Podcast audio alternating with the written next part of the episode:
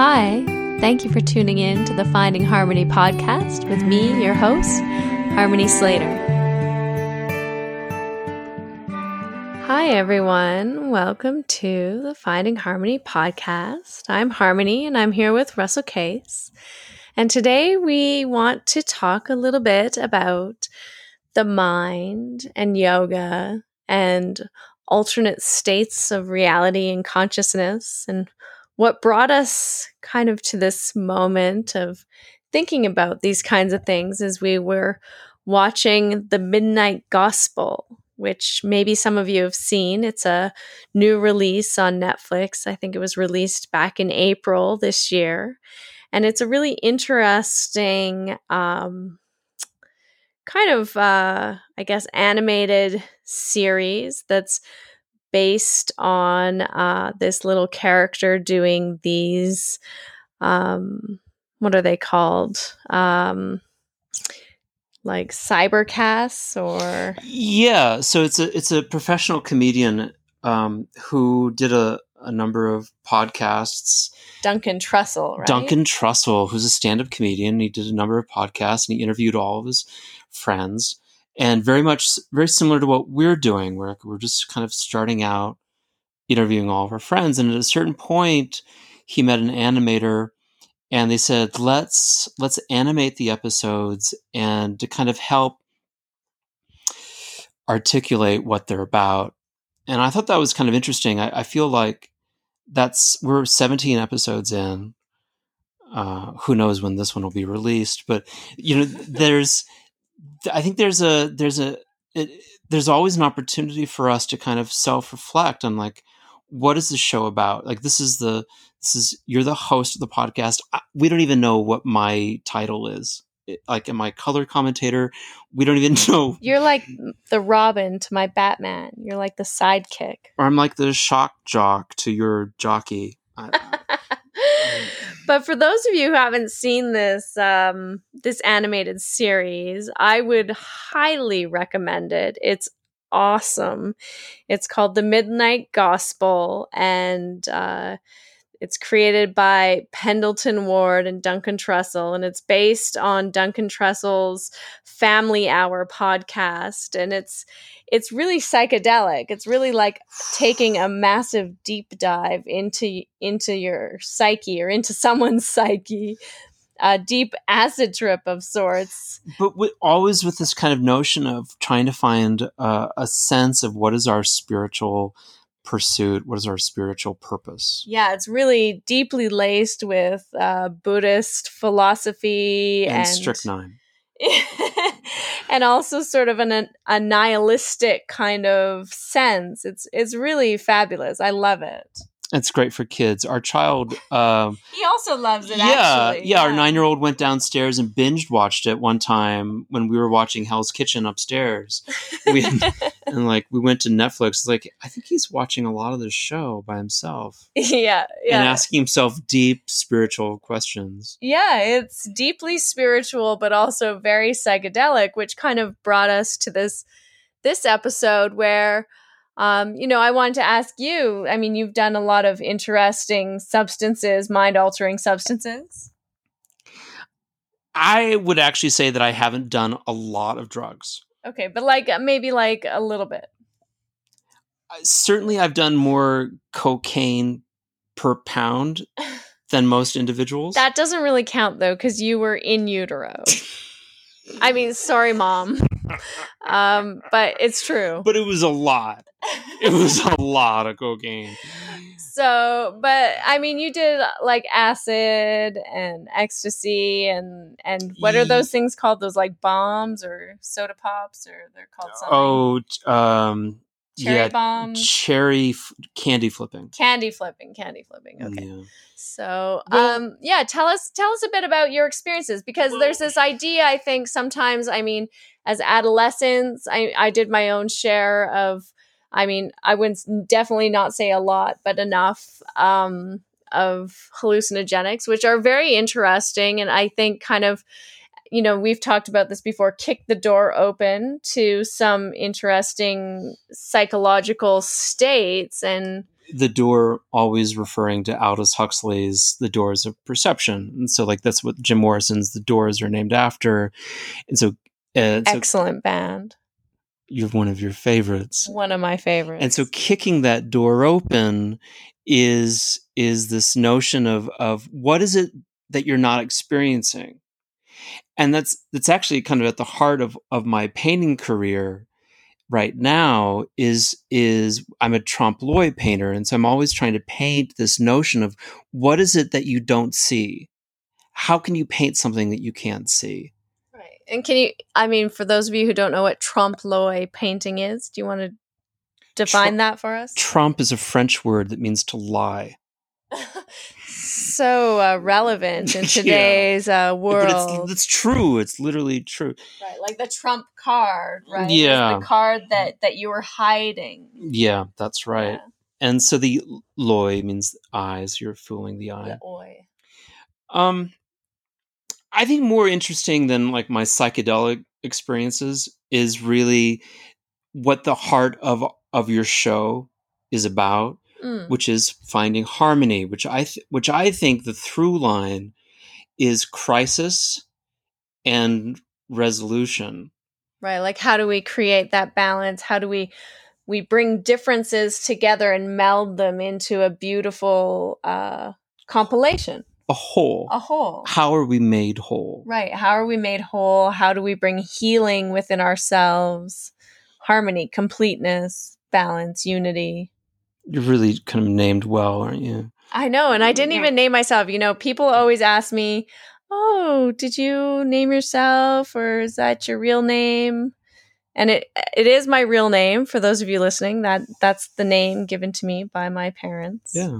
Yeah. They Your were mom- hippies. Your mom had a kind of moment of resolution after you were born. A mystical experience. and the room was flooded suddenly with harmony. She said, "This is the name of my child." That's true. It's interesting because my mom was high on opium when I was conceived, and had a kind of mystical experience of Jesus coming to the room, and uh, that she knew immediately she was pregnant when that happened. Yeah. Your mom's so interesting. Shh, It's maybe a, another episode. We should get her on the podcast. We really should That would be actually. fun. Yeah. Yeah. Um, so I was thinking about this. I was thinking about this in kind of relationship to um, notions of like the the Tao Te Ching and, and the Yin Yang and and the kind of resolution and conflict and how this is also a through line through Chinese art. In that when you look at Chinese pottery, the next time that you're in a in a in a museum, go look at the Chinese art section, and you'll see that in Chinese pottery and in Chinese landscape painting, that in each mark you're going to see a a sharp edge and then a curved edge. You're going to see a a point and then a curve, and and that there's always a kind of a notion of a masculine and a feminine. Uh, uh, y- yoked together, Like the hard and the soft. the hard and the soft. the you're gonna see that throughout 2000 years of chinese pottery that they were um, that they felt that this was the substance in which you made art with I think I mean that's what really what drew me personally to Buddhism and and Chinese culture and Taoism and their whole philosophy was this idea of the union of opposites that within everything is the is held the seed of its opposite and I think it's Mhm. such a beautiful concept and they never have like their whole idea of balance and beauty and harmony as you say is this idea of the feng shui, right? The Mhm. mountain with the the water, the Exactly. hard and the soft, the flowing and the solid. and the word for chinese landscape painting is san shui which is mountain and water which is this notion that a landscape isn't complete when you're painting it unless it has both elements hmm And uh, that's that's really beautiful. It's like this balance of the the masculine, the feminine, or the the strength with the softness. And I think Yeah. that's really what we're trying to achieve in yoga, right? Is this Mhm. balance of opposites, this union of the two. How can we have both effort and ease, hardness and softness, strength, but flexibility, And it's a beautiful sort of marriage between these two opposites. And it's not just a concept. We start to feel this yoking of the two within our own bodies, within our own minds. And when you can start to yoke those two opposites, within yourself, you start to understand reality as a totality, as a wholeness, as a picture that's that's full and complete and mm-hmm. you understand that you can't have one without the other mm-hmm.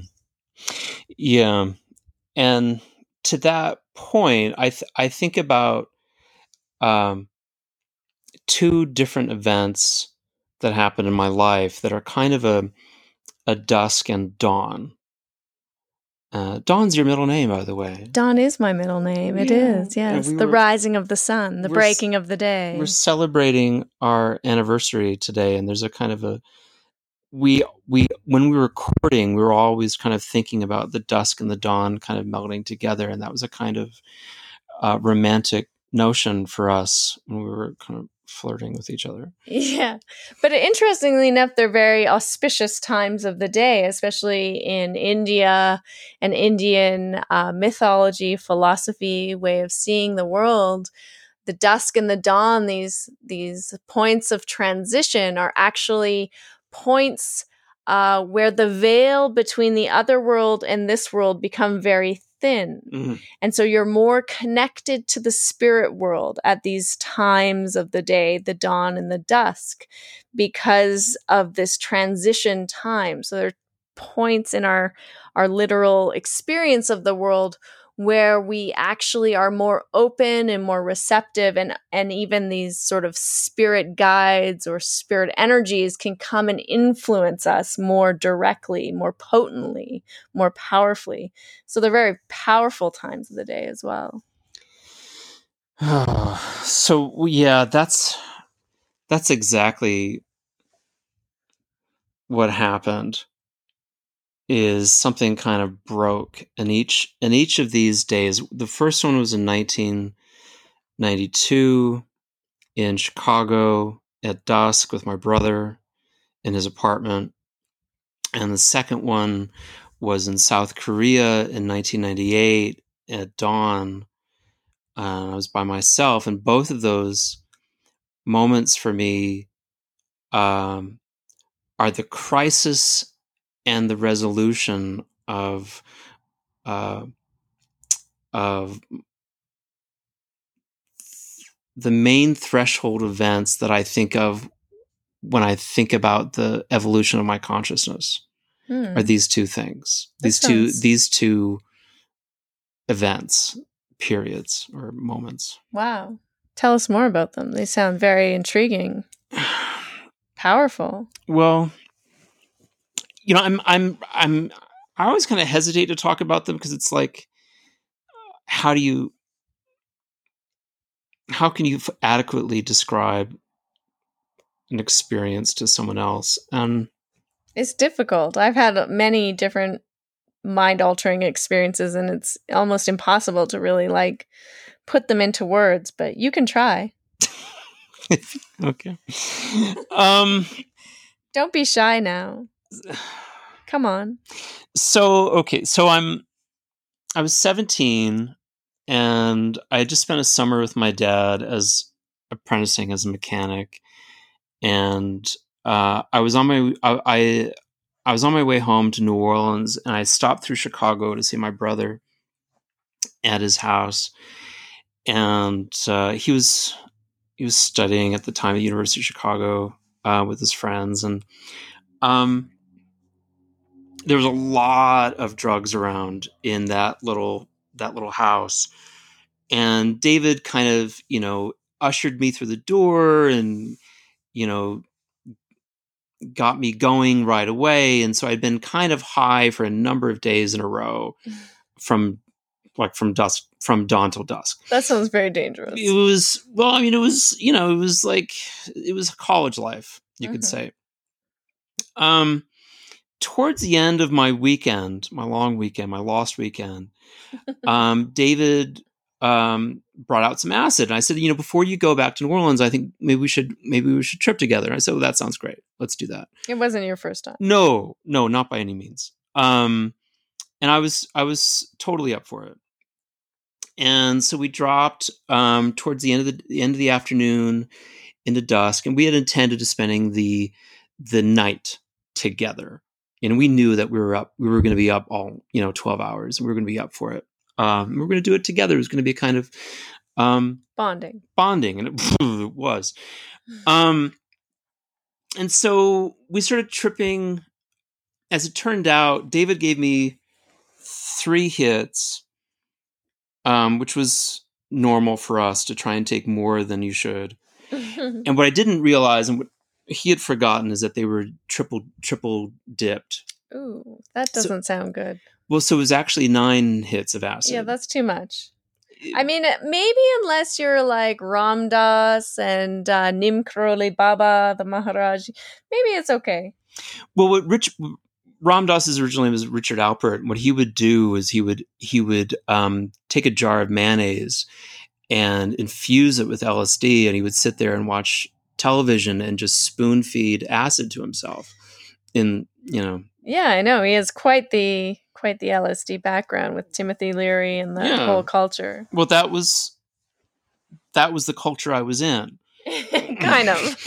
so that was what that there there's a wonderful um oh i forget the name of it i should really pull it up but there's a, a wonderful um, history of lsd and it talks about the these sorts of activities that they would do um so david and i were starting to peak which is, takes about an hour and a half two hours and we were playing games with each other and one of the games we would play is we would try and affect each other's hallucinations. And so I would point to a tree and say, Hey, David, do you see the lizards moving in the tree? And he would look over the tree and say, Oh, yeah, I do. Oh, cool. Nice one. And he would look over at me and he'd say, Oh, do you see the like the lines of color rippling off of your body? And I would look down at myself and say, Oh, yeah, I do. I see lines of color rippling off my body. He said, and, and I would say, Now they're red, David. He said, Yeah, now they're red. And then I would say blue, and then lines of rippling color would just ripple off of our bodies. Mhm. It was really very tripped out. And then another thing that we would do, we would take um, this thing called uh, hippie crack. I don't know if you've heard of that, but it's when you when you're really dosing hard on acid, you'd then uh, take a nitrous balloon Right. which is which is a kind of way to totally It's like laughing gas, right? it's laughing gas and it's a way of totally Going over the edge. it's yeah totally going over the edge totally deconstructing your sense of embodiment yeah. and so you have you ever, have you ever heard a like a Jimi Hendrix like a wah wah pedal Yeah, yeah. wah wah Wah, wah wah, wah wah, wah, wah, wah. Yeah, so normally you just hear that with your ears Yeah. Well, with laughing gas on acid, you don't just have one sense experiencing the wah wah pedal. You have every sense Mm. I- taste, touch, sound, sight. Everything that you are is a wah wah pedal. I can relate to this experience. I've I've had that. It makes me throw up. Uh, but not, it doesn't take much to make you throw up. no. yeah, but uh, I'm familiar with that feeling. so towards the end of the night like around 4 p.m we've, we've had a really nice time together. And david says you know well we should maybe you know tie one off and and get the bong out. So david gets the bong out and we start inhaling like huge uh three foot canisters of of marijuana. This sounds like a nightmare. Well something broke in me no shit. and it's th- this thing that it's a thing that when someone talks about breaking the door of perception over i really think back on this event and of this moment in my life where the thing really totally fucking broke. Mm-hmm. And so I I remember I remember inhaling and so there's this this this sensation with acid where everything kind of blanches and your eyes get really dilated and so every surface is a little pastel and Mhm. lightly colored and there aren't very dark shadows anymore and so i remember inhaling the smoke and then suddenly like a a thunderous train went by the window really loud and really very violent and i remember feeling shook by it as a kind of sense of darkness went through me. And I looked over at David and I was concerned suddenly. And David was looking back at me, and we were sitting on a couch together in the living room. It's four in the morning. And I remember just my eyes just moving slightly to the right, and like a puzzle piece was say you're sitting right there you're sitting here on the bed and you're sitting if you're listening to this in radioland imagine a puzzle piece of reality superimposed on whatever it is you're looking at. And that puzzle piece of reality say the tv and the wall and the mirror and the ceiling just moving and shifting away and then i at that moment re- f- realized that there was no substance to reality and that it was it was um there was nothing to hold on to Hmm. And so i reached over and i tried to hold on to my brother. Yeah. and he kind of looked at me and said are you okay? And i was no longer capable of speech.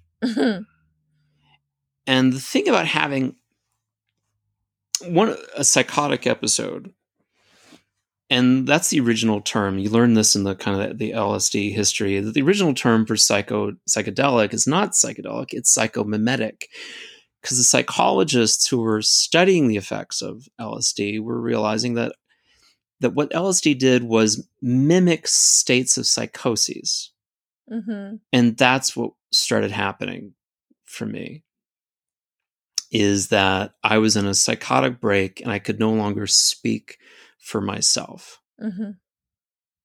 In there.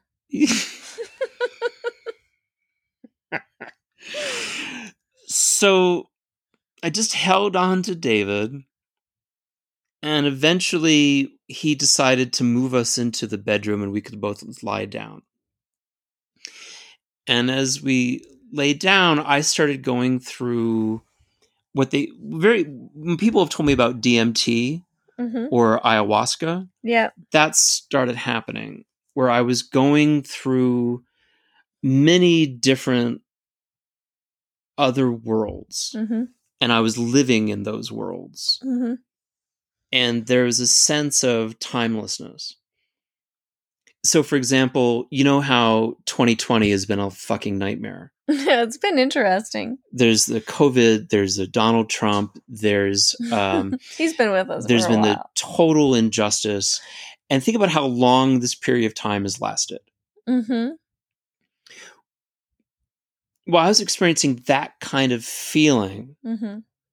So, for example, I remember looking around and finding myself in like a the seventh hell of of uh human bodies hanging by their nostrils from spikes. Yikes. Not like Dante's Inferno. Dante's Inferno kind of You're moving through le- levels of hell. big trouble in little China Right. kind of hellscape.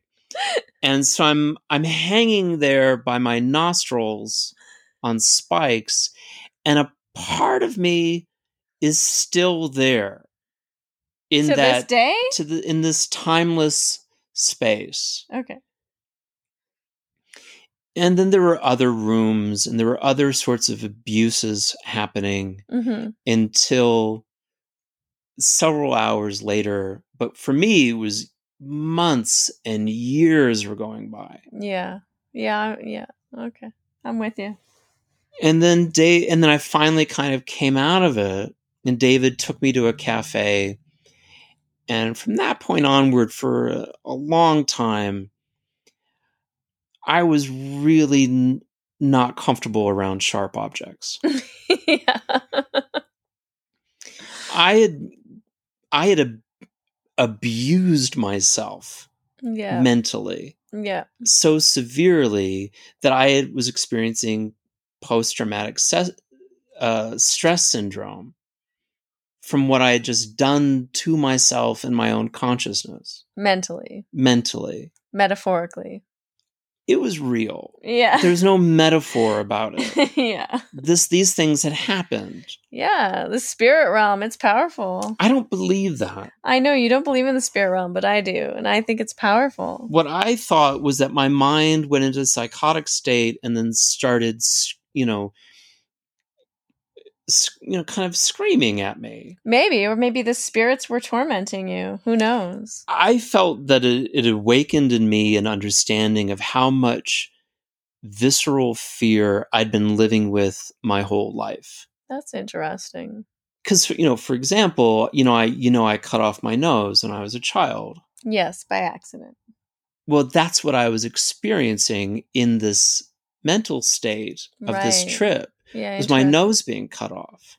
Yeah. I was hanging by spikes from my nostrils. Right. You could feel like that trauma existing in your body, and that's how it it uh manifested for you in, Yeah. in, in imagery. Yeah. Yeah. That's interesting. So that's 1993. Or maybe a demon was just torturing you. I don't know. And then so the, for the next year, what I did, things really shifted for me. Um, I took a job at a restaurant where I would just do the dishes on Friday and Saturday night, and then I would go to school, and I'd come home from school, and I would go and paint, and then I would work on Friday and Saturday night, and then a year went by where I kind of hadn't really seen anyone or talked to anyone or dated anyone really? Yeah i was just kind of living with my parents and like no longer being like the kind of lothario that i'd been kind of in high school but just kind of like that's where i was that's what i was doing. Hmm i went to art school and kind of went through that process in art school four years of just trying to figure out what's inside of your mental state and then expressing it which was really helpful because what i was expressing was fear and violence in in my emotional state and i was working that out in my painting in 1997-98 i decided to go to south korea and teach english That sounds exciting. well i wanted to i wanted to kind of see the world Yeah. Asia's interesting too, especially when you're uh, born and raised in North America. It's so different. Well i definitely learned some things about myself as an american. I learned how like how intrinsically selfish i am. Yeah. and self-interested. Did you pick South Korea or was it uh, like designated to you? I had heard that you could go and teach English overseas, and I and my friend Richard Dunham uh, had done it and come back, and it seemed like it was a place like where you where it was kind of easy to get chicks, and I'd heard that, and I wanted to go to Japan. I applied for the JET program, hmm where which allowed you to go and teach in Japan. I didn't get into that, Right. but I got into Korea. Second best. I thought so, Sure. not realizing that uh, there were no chicks in Korea. I'm sure there's some chicks, but maybe just not for you. They in 1997, the ladies in Korea were not attracted to horse-faced men. What they were interested in was square-headed men, like Leonardo DiCaprio. yeah. I wasn't like that. I had a horse face, and that was my nickname in Korea was uh, Ponyhead. I forget what that's called in Korean, but in Chinese. Why is your face so long? yeah, why is my face so long? horse walks into a bar and the bartender says to the horse, "Hey, why the long face?" That's right. Yeah. Yeah. So my story of your life. yeah, that was the story of my life, and so here my nose again the demon in my life. Um, so uh, I'm in Korea. I'm in at this point. I'm about ten months in. I'm in Seoul, Korea. I've been by myself a lot, which I was very comfortable with for me. I was very comfortable with being by myself, being alone. That's where I was happiest. And so I was every day I was going for a walk in the mountains uh, by myself for an hour, and I would sit and I would do um, I would do sitting meditation up in the mountains. Um, Dunsan, they call it in Korean, which is to walk the mountains. So I walk the mountains every day. In the morning, I would do my Ashtanga yoga practice that I'd learned in college, and that was my life there. And then I would go and teach during the middle of the day, um, and that was my only interaction with other human beings. Paradise. Yeah, for sure. it was. It was also because there was no. Um, I'd finished. There was an English newspaper, Mhm. the Seoul Times and the Korea Times. I'd read that in about twenty minutes. Yeah. And at this point, there was no internet and no bookstores, no English bookstores. Right. And that was it. What a blessing. I found a book on a, a book by Proust, The Remembrance of Things Past. Beautiful. It's 900 pages. It's dense. So I'd read about 20 pages of that, maybe actually like 15 pages of that a day. And like that was my only English contact. Don't you miss the good old days? Just to say that I was kind of like getting into a weird kind of mental space. Yeah, as we did back then. If you were in a living in a foreign country without English and existing without internet uh, and Stimulation. stimulation, it's no amazing. girlfriend. It's so weird and alternate reality. it was monastic. Yeah. And it was a lot like doing Vipassana, Yeah. which is to say no eye contact, no interaction except no physical contact. except the one or two hours that I was teaching English to Koreans. right. And then no one else wanted to hang out with me during the day Yeah. because I wasn't Korean. Exactly. That's interesting. So How many months were you there? I was there 12 months. Wow. Vipassana for a year almost. Yeah. So then one day I had this thing happened. And it was it was really especially now 25 years later I can better articulate what was happening hmm and what happened to me. Um I woke up and I was had to do my yoga practice and as usual um I was not excited about it. It was it's always been a drag Mhm. to do yoga Right. and What keeps you at it? uh, who cares? I mean, it's just like this thing that I do now. But like then I was I was I think you do it because it makes you feel better, right? Yeah, I think it is something that I have to kind of like brushing your teeth. Like you feel better after you brush your teeth. Or showering. It feels better after you shower. Right. You feel kind of clean. Yeah, you kind of want to feel like you're working the body. Yeah. And but I would I still dread it. Of course. I dread it now the same way that I did then. Me too.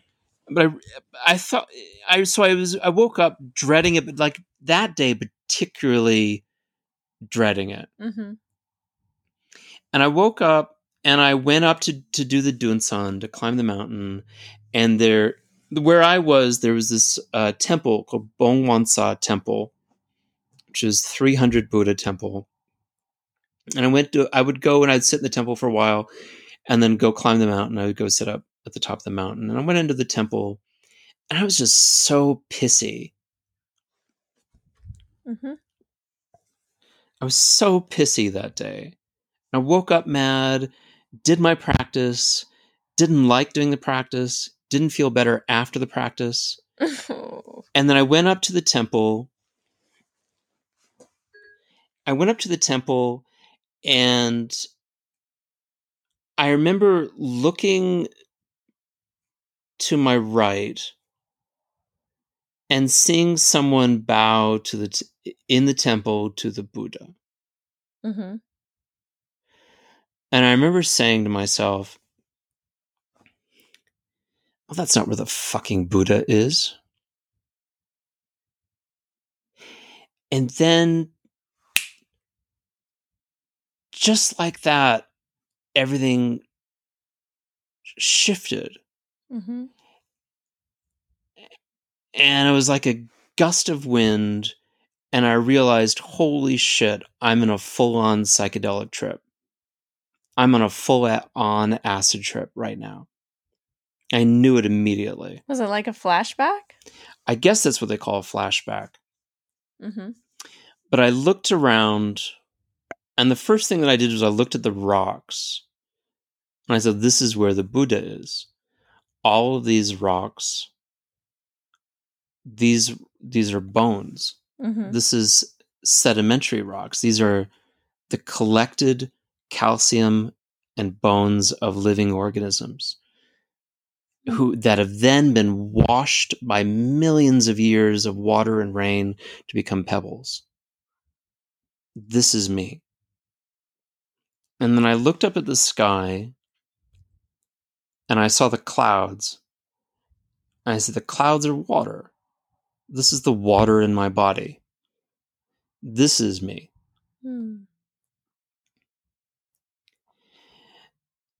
And just like with the acid the, my eye my pupils dilated everything became blanched and i had a sense of this non-subjective observation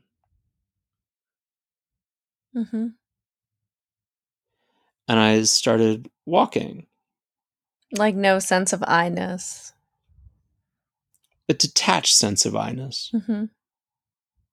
Not a non-i-ness like full samadhi where there is no time i was aware that time was flowing and i was aware that i was walking Mm-hmm. but i was very detached from the self Mm-hmm. and i remember when it going up a little bit on the mountain and sitting down for a moment and and mosquitoes landing on me Mm-hmm.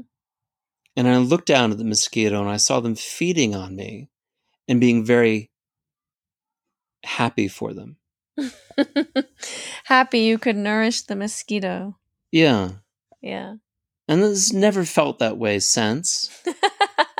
But in that moment i saw it as this beautiful crystalline structure feeding and i remember being very very pleased. Hmm.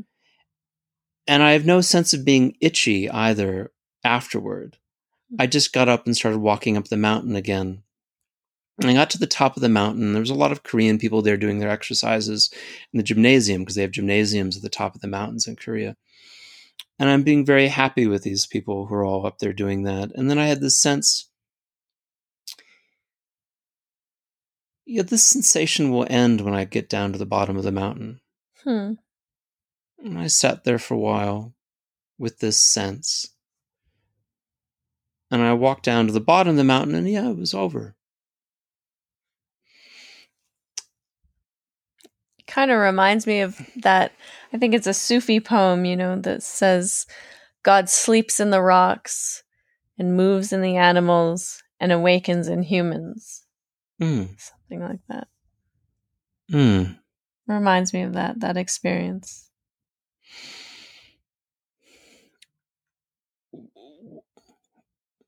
what happened for me in that moment is it destroyed my ability to experience boredom Mm.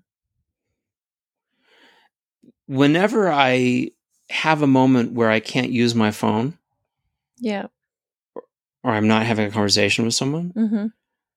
i say oh well i can always just do that and i'll look at a point i'll relax my tongue and then that flow kicks in Yeah. and I've done a lot of you know work as you know like studying the, the mechanics of the brain or brain waves or the endocrine system or the vagus nerve.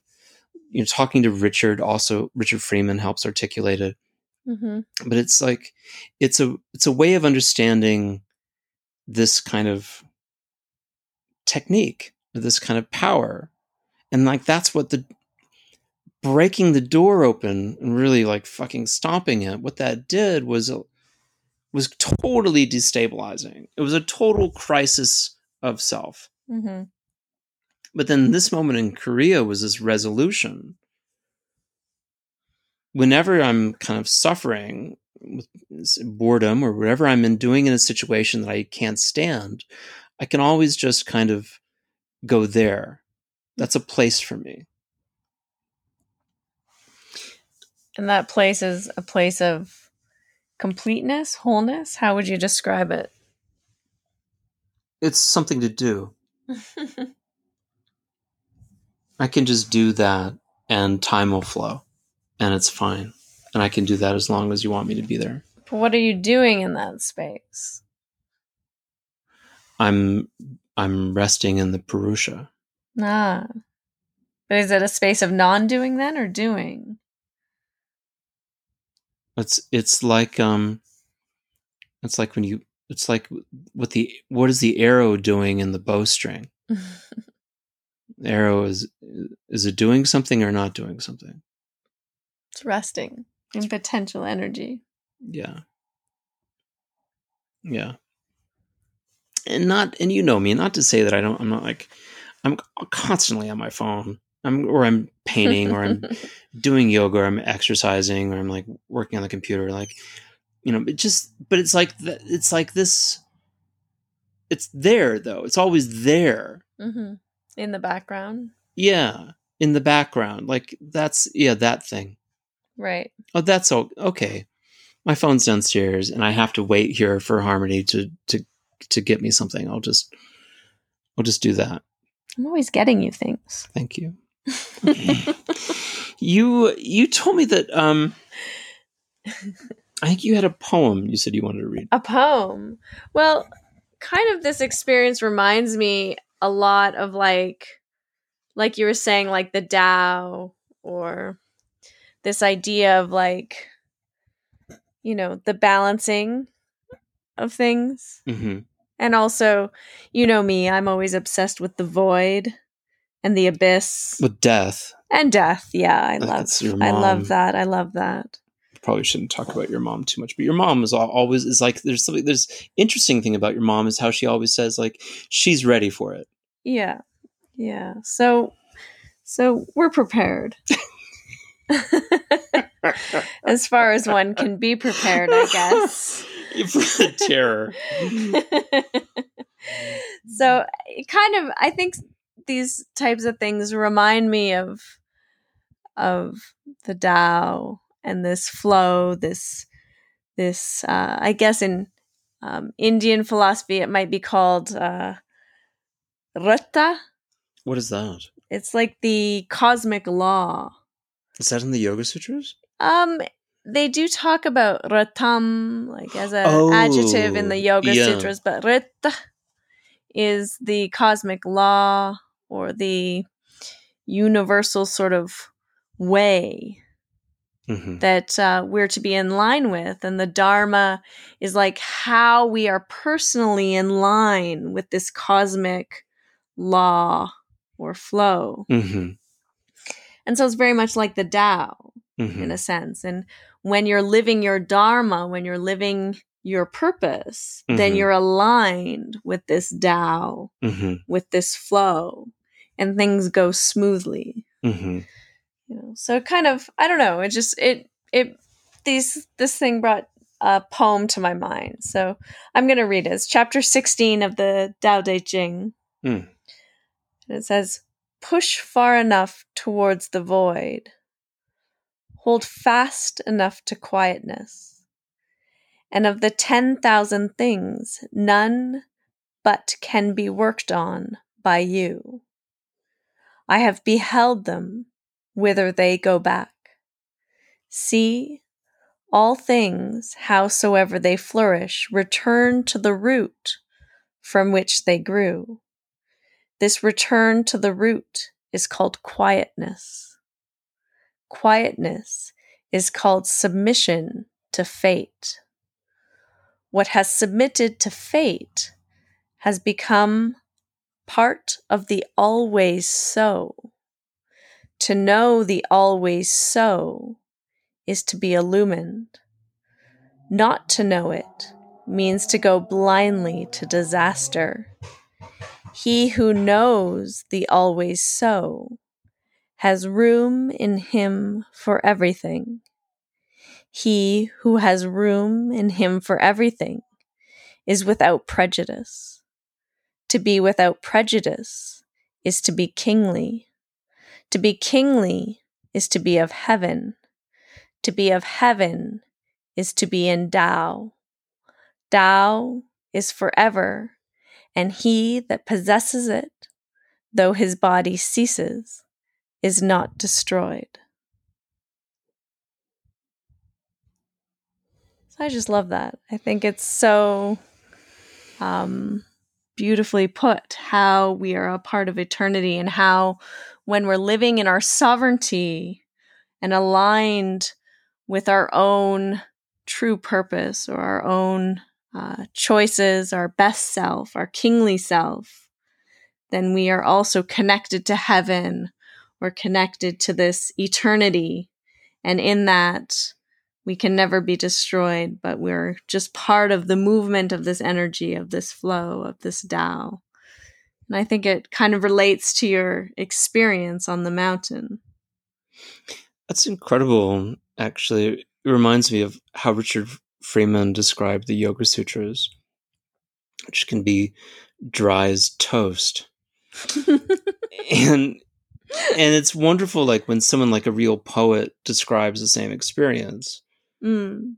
you know rumi Yeah. describes the same experience you know and you know being in love is like being completely drunk and that the drinking of someone else is is such a joy. And it's it's fantastic and that's a but it's all, also the difference is that it's not as structured as the yoga sutras. And so the yoga sutras you know give us this kind of structured step by step illustration of how how to maintain a yoga practice hmm Or how to experience yoga, what to focus on, how to kind of enter into that one pointed focusness and what you might experience once you've entered into that one pointed focusness. but it but it's poets really that that really Embody the experience. and articulate it yeah. and how to do the impossible how to articulate that impossibility of relating experience from one person to the other Yeah. I love that. I love that idea that when you're a part of the always so or the infinite, right? The Mhm. always so, uh, there's room inside you for everything. Mm. And so you're without prejudice. And when you're without prejudice, you're sovereign. You're, you accept all things. All things are a part of you. It's really a beautiful kind of uh, illustration with words of what infinity embodies. it sounds like someone who's never had children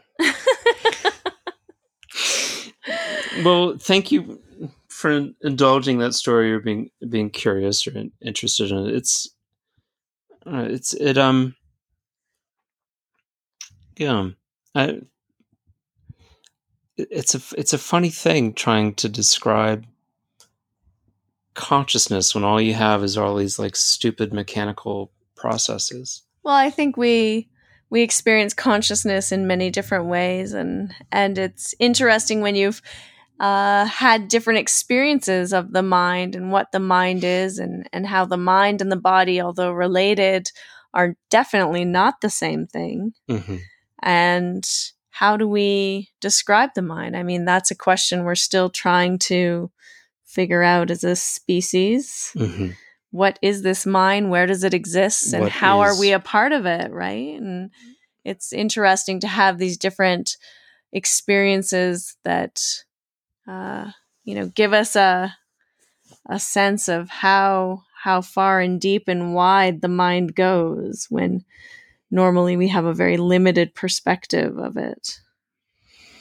What is mind? What is mind? I think that's that's a good question to maybe just leave people with contemplating. What is mind? Yeah. yeah. What is Mm. consciousness? Yeah. What are we a part of? What's really going on? Why people be so tall. Why people be so tall?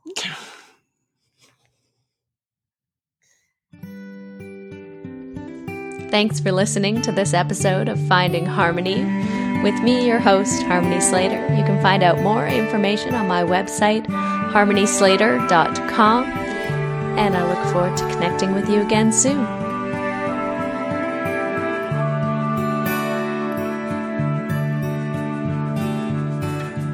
standing in eternity's shadow, watching the breaking